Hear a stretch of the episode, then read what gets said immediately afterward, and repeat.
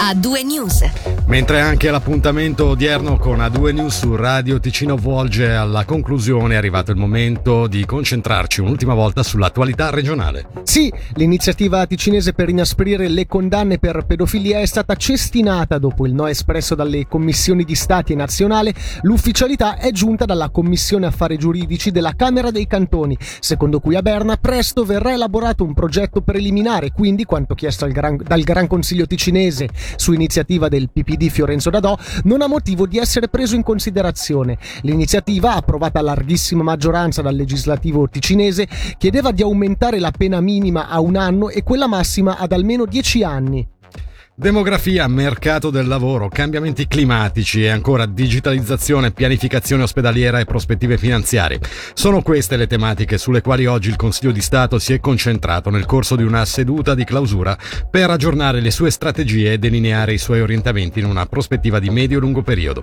Su queste riflessioni sentiamo il Presidente del Consiglio di Stato, Manuele Bertoli. Ma la questione demografica è, un aspetto che abbiamo discusso oggi in termini di approfondimento assieme a altre due questioni questioni almeno, eh, quella del mercato del lavoro e quella eh, del cambiamento climatico, perché non si possono prendere le cose in maniera separata. Quello che è abbastanza chiaro è che il Canton Ticino ha un'economia più grande di quella che normalmente eh, una regione di 350.000 abitanti può permettersi. Tant'è vero che eh, per farla funzionare abbiamo bisogno anche di eh, molte persone che vengono da fuori eh, ogni giorno, 70.000 frontalieri, altrimenti non funziona funzionerebbe. Ora, tutto questo ci dice che l'economia più grande di per sé è un bene perché crea benessere, poi quanto distribuito correttamente è ancora da vedere, eh, ma eh, l'apporto dei frontalieri, eh, se dal profilo della dimensione economica è, è, favorevole, dal profilo per esempio della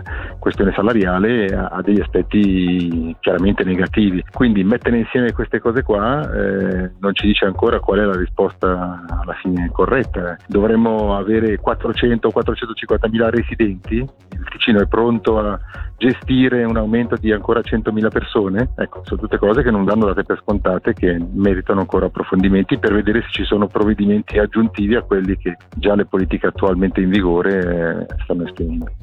E passiamo alla cronaca giudiziaria. La Corte delle Assise Criminali ha confermato anche in secondo grado la sentenza a sei anni di carcere e dieci di espulsione dalla Svizzera per l'iracheno che nel 2020 accoltellò a Pregassona un suo connazionale. I fatti si erano svolti nel posteggio di un supermercato.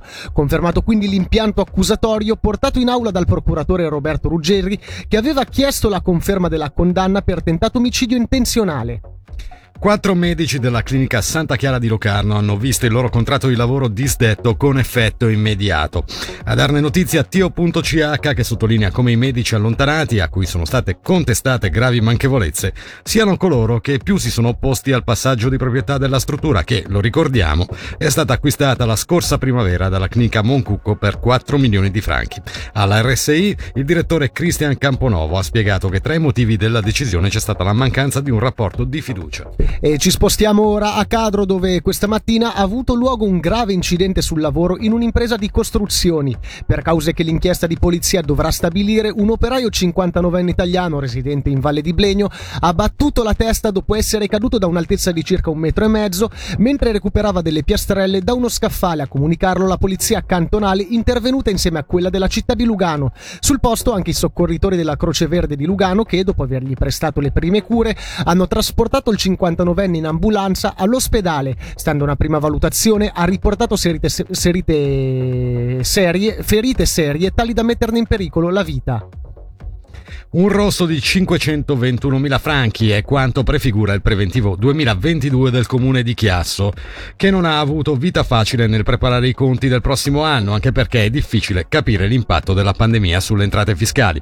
Il moltiplicatore rimarrà comunque al 90%. Sentiamo il sindaco della città di confine, Bruno Arrigoni. La pandemia ha lasciato in parte un segno, ma soprattutto rende difficile prevedere anche le entrate fiscali. Ci sono diverse variabili, difficile da calcolare quale impatto potrebbero avere sul nostro comune. Anche per questo siamo stati molto prudenti nella valutazione fiscale. Mi riferisco soprattutto ancora al telelavoro, anche al fatto di parecchie aziende attive soprattutto nel digitale come potranno continuare nei prossimi mesi. Abbiamo in previsione diversi investimenti, calcoliamo investimenti di 7,4 milioni, si tratta soprattutto di ristrutturazioni di nostri edifici, il primo sta iniziando adesso che è il Palapens, ma abbiamo anche diverse opere stradali in diversi quartieri, tra cui alcune già iniziate.